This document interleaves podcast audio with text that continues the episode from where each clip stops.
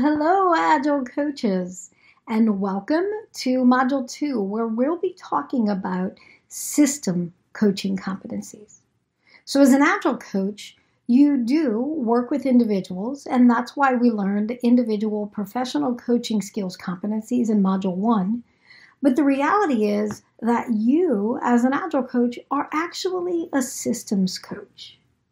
Relationship systems are groups of people, two or more, two to however many there might be in an entire organization. And those circles of relationships that they have are all systems.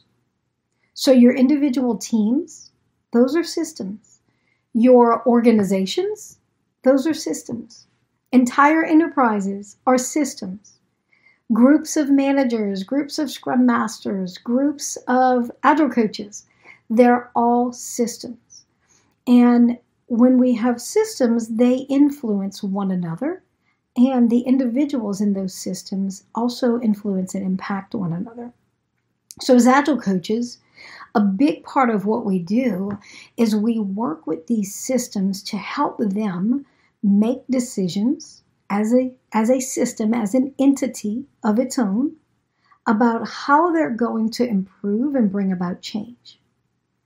So the competencies that we're going to look at in Module 2 are entering the system. So, how do I connect with the system, become a coach that they can trust and believe in, and that they want to work with?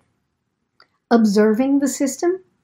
So, how can I understand and respect and know what is in that system, what the system's challenges and characteristics are, and who the individuals are in that system. Then assessing the system, understanding where they are today and where they would like to be.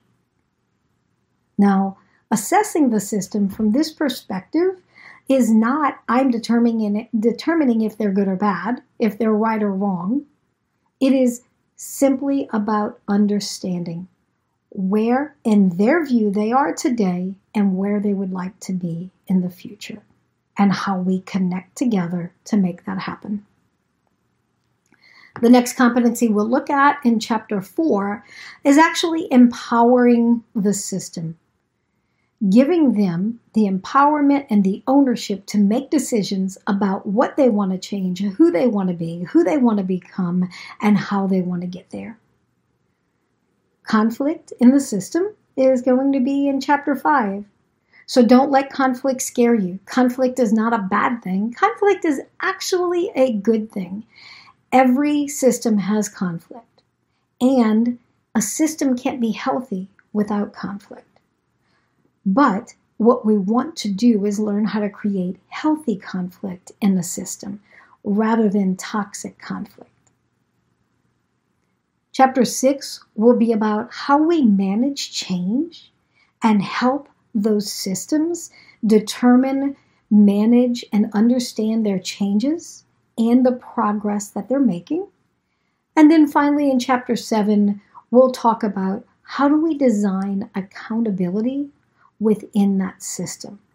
So, how do we help a system be accountable for and take ownership of their own change rather than having us as the coach be responsible for the changes they want to make. Looking forward to working with you in Module 2, and we'll have some other visitor coaches who are going to jump in and give you some really great information and experiences that they have with system coaching.